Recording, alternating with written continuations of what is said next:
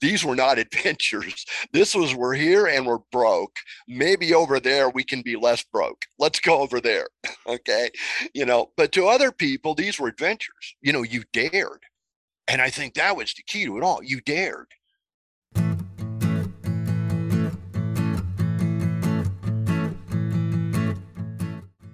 Welcome to Digging Deep True Stories of Big Change. Each episode of this podcast digs deep into one person's story of change to reveal a little bit about how and why we make big changes in our lives and what can be learned from these experiences.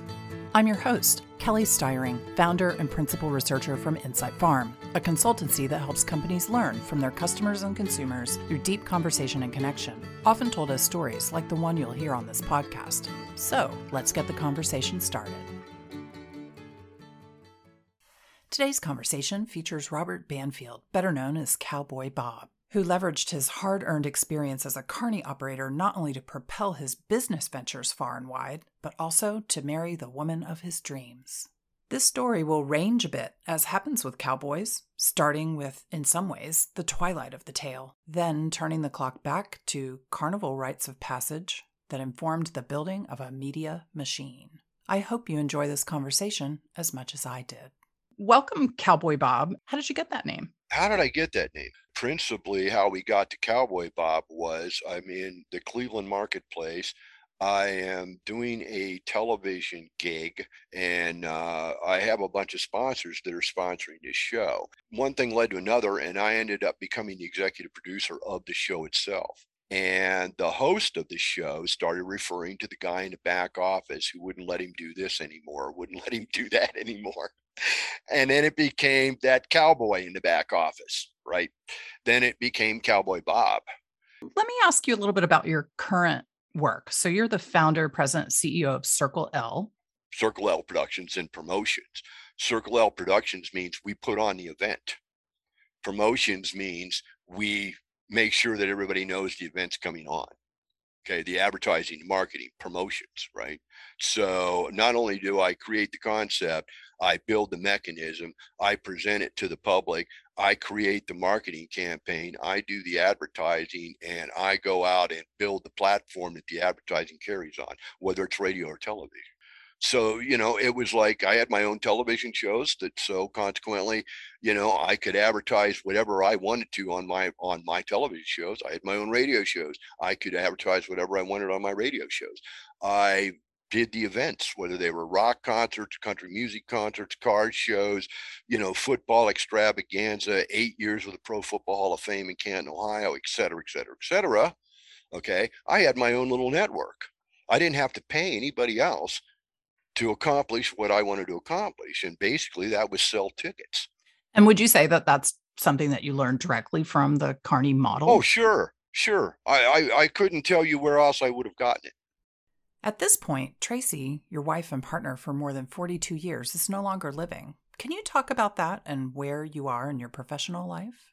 Tracy got sick in 2010 uh, it was a rest. She had respiratory issues. She had been a, a, a, asthmatic as a young child, but had kind of outgrown it. And then later on in life, there would be symptomatic problems that would come up, and eventually, that was what she would pass away from. Uh, was respiratory failure. When Tracy got sick, I decided. They initially they said she's got six months, maybe a year. And at that particular point in time, I was just completely devastated. I was broke down and all I could think of was, well, if she's only got a limited amount of time, then damn it, we're going to spend every minute together. So at that particular point in time, I sort of handed the reins of the company over to the kid. So where I'm at today is I'm, I'm functionally retired. Um, I have some health issues, uh, mostly mechanical, skeletal stuff. Uh, life as a cowboy is hard. Okay, you pay for it later in life. Um, but because of those limitations, I'm pretty much retired.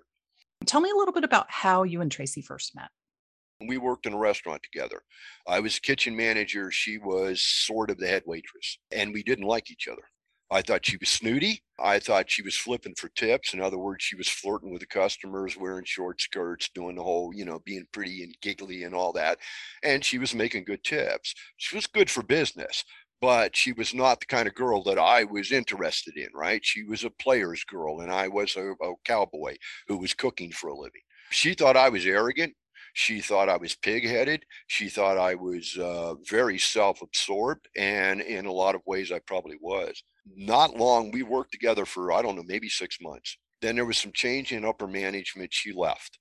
Then we would run into each other again at a third party's house we were visiting. Consequently, one thing led to another. And she said, Hey, I live right upstairs. You want a cup of coffee? And up we went. And we calculated it out, and it was roughly 36 hours nonstop. We sat on the couch in her living room, fully clothed.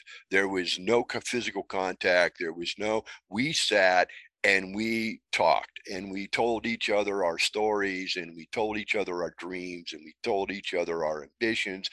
But at the end of that we would then head off together hitchhiking across america and spend the next 42 years together.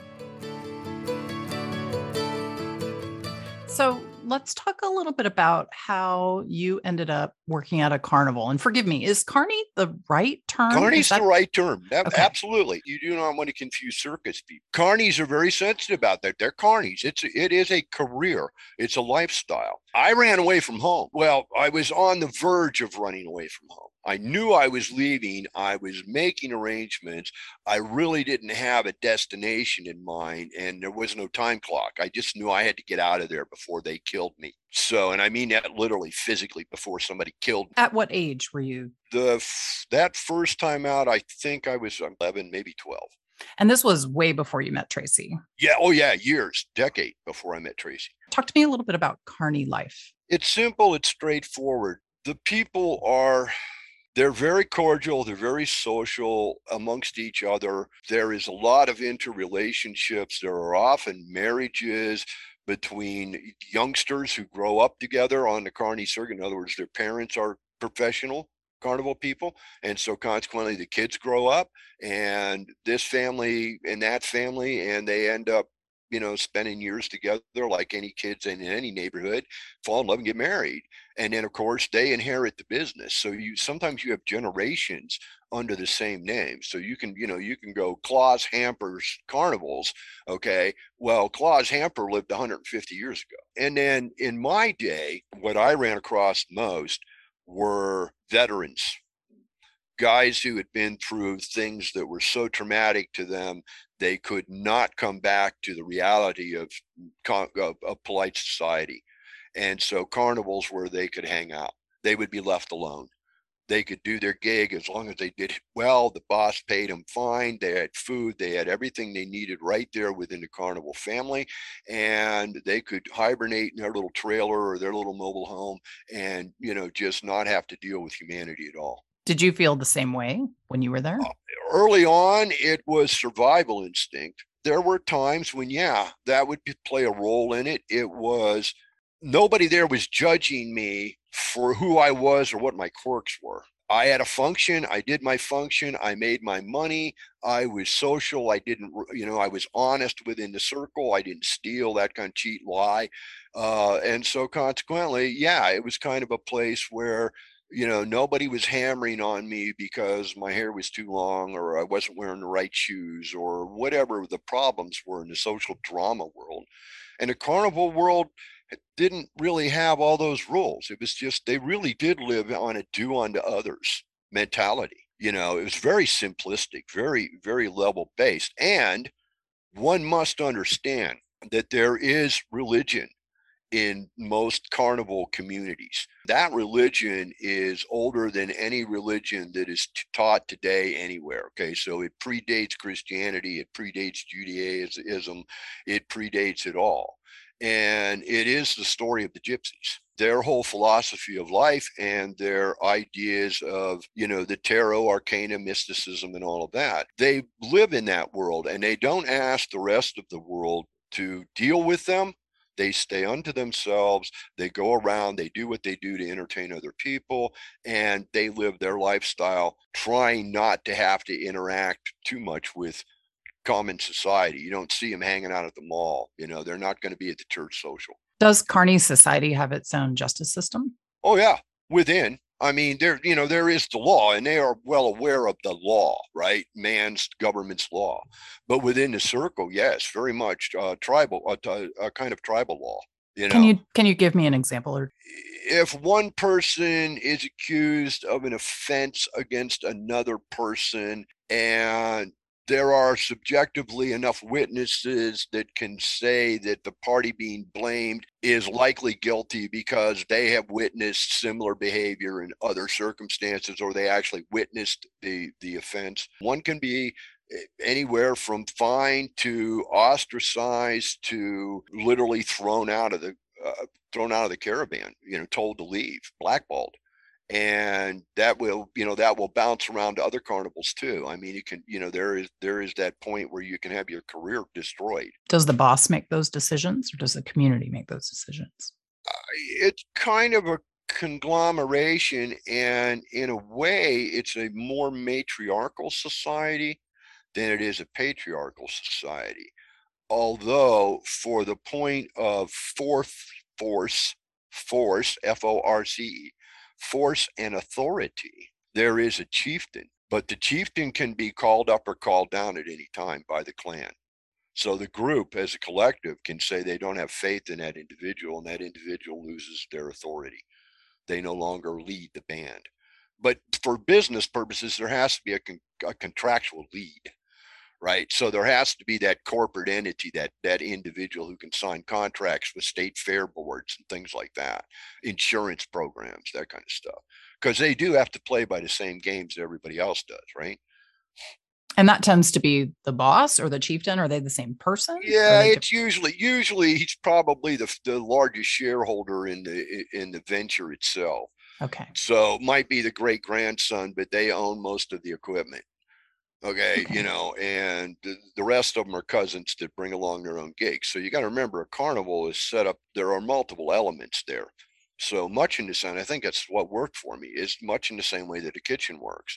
So you have the pantry where they make salads, right? You have the bakery where they do desserts. You have the broiler section. You have the saute section. Okay. You have the quick line section. Each one presents its own activity under its own control system, but it takes the entire group to put out the meal that the customer purchases. And so carnival is much the same way. You have the sideshow attraction, you have the uh, the the haunted house, and then you have the games of chance on the midway. Then you have the mechanical rides. Then you have the food vendors. This is all generally these people are very often related to each other might be second cousins or whatever, but it's, you know, it's a family thing that moves around from fair to fair to fair. And they schedule these every year. And the women run most of the business. The women do all the bookings. The women do, the men do the mechanics.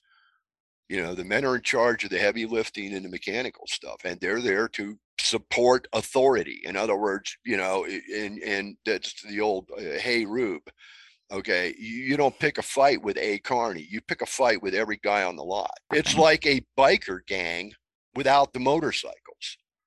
Excellent. So, what was your job? Um, I was uh, I ran a what they call plush games because uh, I was small and I was young, but I had a big mouth. And there's nothing greater than going out to a college kid, a upper high school college kid age you know, that 16 to 22 kind of thing, and have some little pipsqueak come out that's half your size and start challenging you in front of your girlfriend, and you're not man enough to put this football through that tire. that's fun. And that's you fun. know, so I was, you know, I was a good hustler, and that's what I did. I, you know, uh, as what they call in the day is what they would have called a barker. I was carnival barker. Now, had you left carny life by the time you met Tracy? Because you were cooking then. No, actually, uh, at the time, I had uh, the, the, county fair was in. I knew the carnival, uh, knew the new ownership. Uh, I was not happy. Tracy had left uh, the restaurant. I hadn't thought about her at all, and uh, but I was ticked off with the new management too. The new things they were doing to try to salvage the corporation. Didn't like the policy changes. And so the carnival was headed into town. I knew who the guy was and I got a hold of him and set up to, to run a booth. And so me and my roommate at the time, uh, he and I uh, were working at the restaurant together. So we both turned in our nose at the same time and we went and took over running that game joint for 14 days. Because in 14 days in those in that time frame, in 14 days, I could average in the neighborhood of 200, 250 dollars a day. I was working in a restaurant where I was making, uh, I think it was six and a quarter an hour. I could slam half a year's income in 14 days working a working a plush booth, which is just a game. You know, they call it plush because it's where you win the little stuffed animals, right? Plush, right? right. So it doesn't right. matter what the game is. The game can be throw the hoops over the fish bowl. It can be any of a number of games. Okay. Right. But it's still a plush gig. It's a plush joint. And each joint is the actual little game venue where you play that particular game. Then you move on to the next joint next to it and play that little game. So, talk to me about how you and Tracy decided to have a carny wedding and what that is. I was working at the carnival. We're working the gig. We're about nine days into this gig at the carnival. And here comes Tracy and her girlfriend down to Midway. She came looking for me. How much time passed between the 36 hours together and the decision to get married? Two days. What motivated you to get married after two days? Okay see you got to understand in a, in a sense it was a lark. We were at the fair. The carnival is shutting down. Tracy is swearing to me that she wasn't kidding and she's serious and she wants to come with me. And you know we want to see what life is going to bring from here. We have no anticipation or expectation. Just let's go see what the world has to offer together.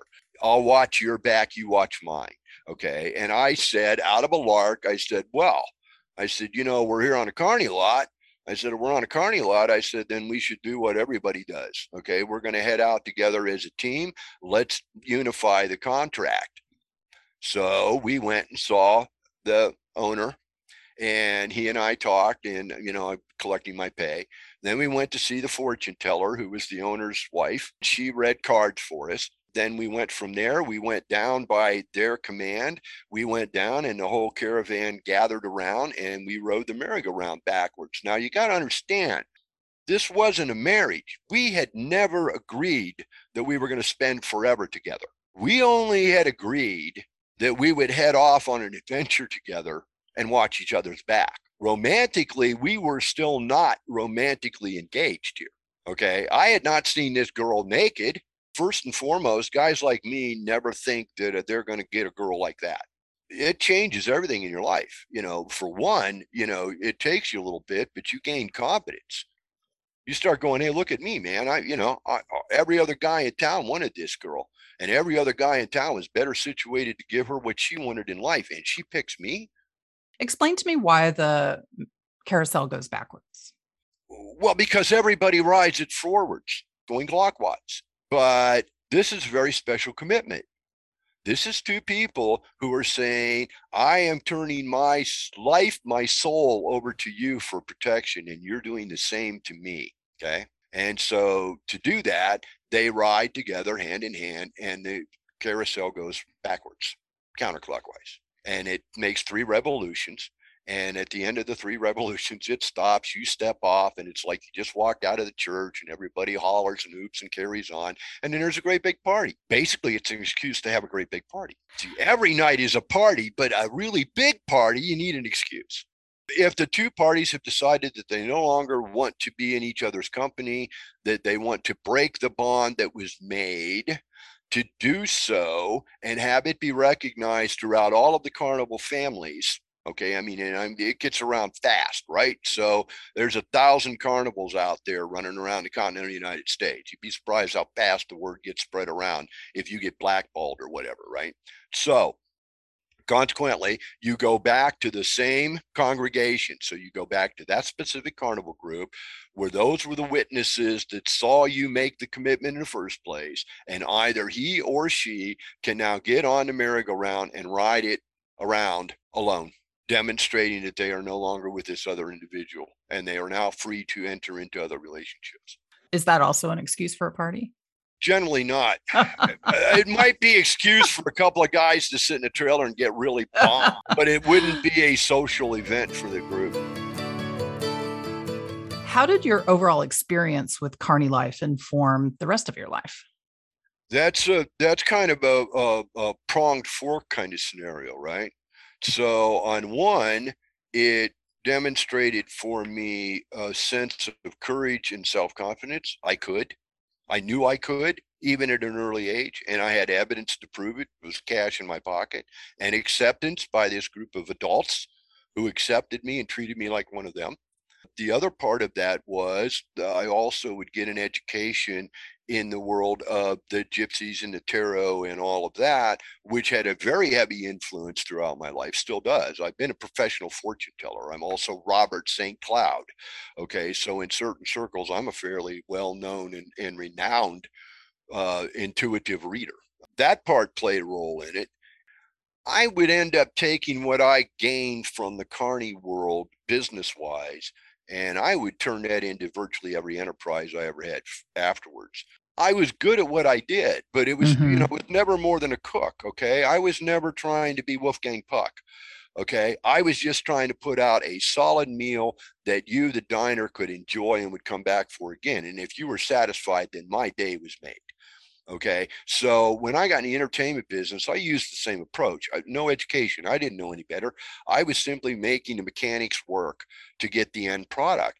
And that had a life of its own that you know when i did realize it of course i jumped on it to make money you know but i never did like the prestige i you know i i prefer to be behind the camera not on the camera right i'd rather be directing because I can see all the mechanics in front of me. Mm-hmm. And I'm like going, okay, I know exactly what has to happen now in order to hook the mark. Okay, because still goes back to the carney, right? How do I get you to come play my game? Even when you're losing, I get you to keep playing, keep convincing you that you could win next time. Okay. So if I can do that at 14 years old, and I'm 45 years old and I'm in the media television business, okay, along with concerts and entertainment, this kind of thing.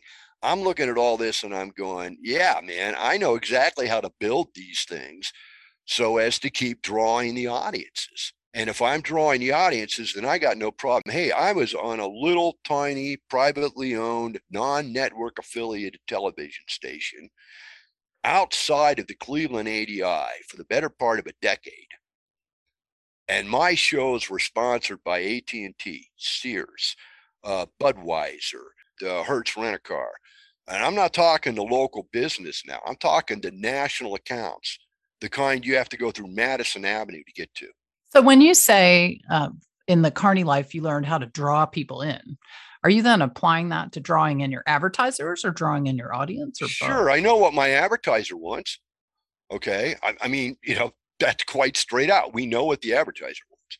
So now you have to convince the advertiser that you've got the platform that will get them what they want right? So you you know you simply create an environment that is generous to the advertiser and then you don't take the advertiser for more than the advertiser is willing to lose.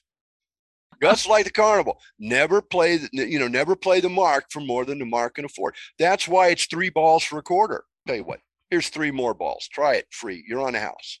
Oh that was really close I'll tell you what, 15 cents. I'll give you three balls for 15 cents. All right, here you go. Try it again.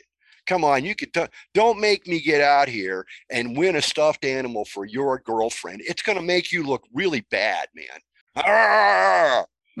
Two dollars and fifty cents later, right? I finally give her a Cupid doll and say, "Hey, you know, maybe you need a new boyfriend." Are there any other business principles that you learned in Carney Life that you used um, in your businesses? That would be very heavily uh, colored by the biographies and autobiography of P.T. Barnum. Brilliant man in his own time. He, he really was. He, he, he saw enterprise in a way that other giant corporations had yet to figure out. And so a lot of what is in the carny world or the circus world that would be a lot of that kind of philosophy. People want something. And if you provide what they want, they're willing to give you a reasonable amount of money in return for getting what they wanted if they can have it without hassles. Simple. Give the common man that which he seeks and desi- uh, desires, and in due course and gentle resolve, he will accept whatever it is you wish to bestow upon him. I wrote that. But if you think about it, it's true. It plays true in, in virtually every enterprise activity out there. Doesn't matter. So, in addition to the business um, knowledge that you gained through this Carney experience, were there moral um, learnings as well, or teachings or principles that you? That's the forward? cowboy. That's the cowboy, and and I will tell you that where uh, much of that came from an era when I was growing up, which would have been the latter half of the fifties. Okay, so in that time frame, as I was getting those early impressions in childhood of the way the world works, I was fascinated by TV westerns. And then my family packed up from Canton, Ohio, and they decided to move to Scottsdale, Arizona. And in those days, Scottsdale, Arizona was still the westmost western town. Old boys still they were still hitching posts out in front of every business downtown on the main drag. Guys still rode their horses in. I kind of grew up with that.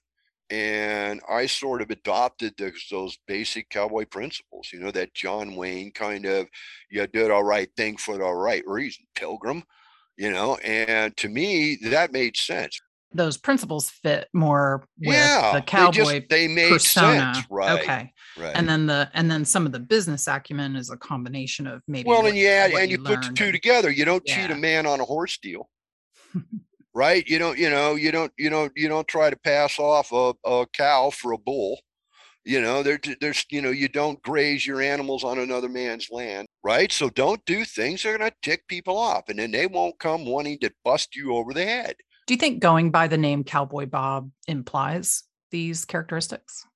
In some circles yes. In other circles they don't get it. Does it matter they wouldn't get it if i explained it to them no. No it does not. Isn't that the key to it all? No it does not matter to me so let's talk about what's next. I understand you have a book in process. Well, look, Tracy passed in 2018. Through the years, we would go off on our little sojourns and, and, and adventures through time, and we would come back from Ohio to Colorado to Arizona. We kind of followed a circle, and uh, we would show up, and of course, we find old friends and acquaintances and then they'd all tell us all about it and we'd tell them the stories and they would say you know you guys should write a book. You've had such adventures. Well to us it was just surviving. These were not adventures. This was we're here and we're broke. Maybe over there we can be less broke. Let's go over there. Okay? You know but to other people these were adventures. You know you dared. And i think that was the key to it all. You dared right? Nobody else was, no, I got to stay right here, man. I got to maintain this job. I can't say, oh, you know, I don't like this job. I'm going to go find something else. No, no, no. I got to just take it, keep my nose to the grindstone. We didn't do that. And so consequently, uh, people said, you should write a book. What great adventures you've had. And we never did. We laughed about it from time to time, but we never really got into it. Neither one of us had that kind of an ego, right? And so Tracy passed in February 2018 I thought, well, I should write something, right? Write some kind of eulogy or something, right? Because there was no funeral. She was cremated. A tribute to Tracy. I ended up with what you would find to be, I think it's chapter 14. And I'm like going, uh, wow, this is way too much. I can't, but there's nothing here I want to extract. This is who Tracy was. Uh, and, and suddenly this light went off, bang. And it was like, it's that book and so has this book been published? Is it e-published? No, no, you, no. I, what's you your know, plan? When I started this project out, it was not a commercial venture. I decided that what I was going to do was I was going to write a legacy book. So if you could take into consideration modern conscious thinking, take into consideration the idea of going to ancestry.com and getting a compiled story of your ancestry and handing it to the next generation when they say, Mommy, where did we come from? Here, read this, kid. Then, as I got to writing, I realized it was really big, and I decided it was going to end up being a trilogy. So it was going to be virtually 600 to 700 pages all told, and that it would be bound as three separate volumes volume one, volume two, volume three. So I am kind of had an offer from an outfit in upstate New York what I demand from the project is a finished book, ready to be bound, and then I would like that book to be uh, taken to a professional binder and hardcover copy be produced of the entire manuscript in three volumes so that I can present that to my son so that it can become the family heirloom. Here's the story of grandma and grandpa. And since both grandma and grandpa were orphans, there's no family tree. We were Adam and Eve. That was always the joke. See, we saw that right off the get go. So you're planning to produce this as a bespoke um, heirloom for your family, and you're not planning to publish it anywhere else? Well, no. They, and then the turnaround comes back to, well, but you know, you can post it on uh, Amazon or whatever, right? And if people want to download and read it, then they can pay for it. And if they pay for it, then you're going to make some money. Why not? Do you hope ultimately it's produced as Yeah, an but I haven't finished book three. you better get busy, man. Um, yeah, well, I have been. I'm I'm on like page 75 of book three. I mean, one is like 224 and the other one's like 269. Right. So I'm shooting for 200 pages. In closing, do you have any words of wisdom to share with our audience today? How all of this affected me is it really didn't click until I met her. She believed in me without question, without doubt, without condition. She believed in me. And the fact that she believed in me gave me the confidence to believe in myself. And from that point forward, nothing I laid my hands on didn't succeed. People need to start believing in themselves. So the best way to turn yourself around from a situation to another situation or start life over in general is first and foremost, you got to believe in yourself, you know, and put people around you who do believe in you. And they only give you more courage and confidence to move forward. And remember, Cowboy Bob said, play nice with each other. You can listen to Cowboy Bob's podcast, Return of the Thinking Man, on YouTube by searching Return of the Thinking Man. I'll put a link in the show notes. Thank you for joining us today on Digging Deep True Stories of Big Change. I'm your host, Kelly Styring, founder and principal researcher from Insight Farm. At Insight Farm, we help companies make their products better through conversation and connection with consumers, often told as stories like the one you've heard today. If you'd like us to help you with consumer research, or if you'd like to participate in this podcast and tell your story, reach out at www.insightfarm.com.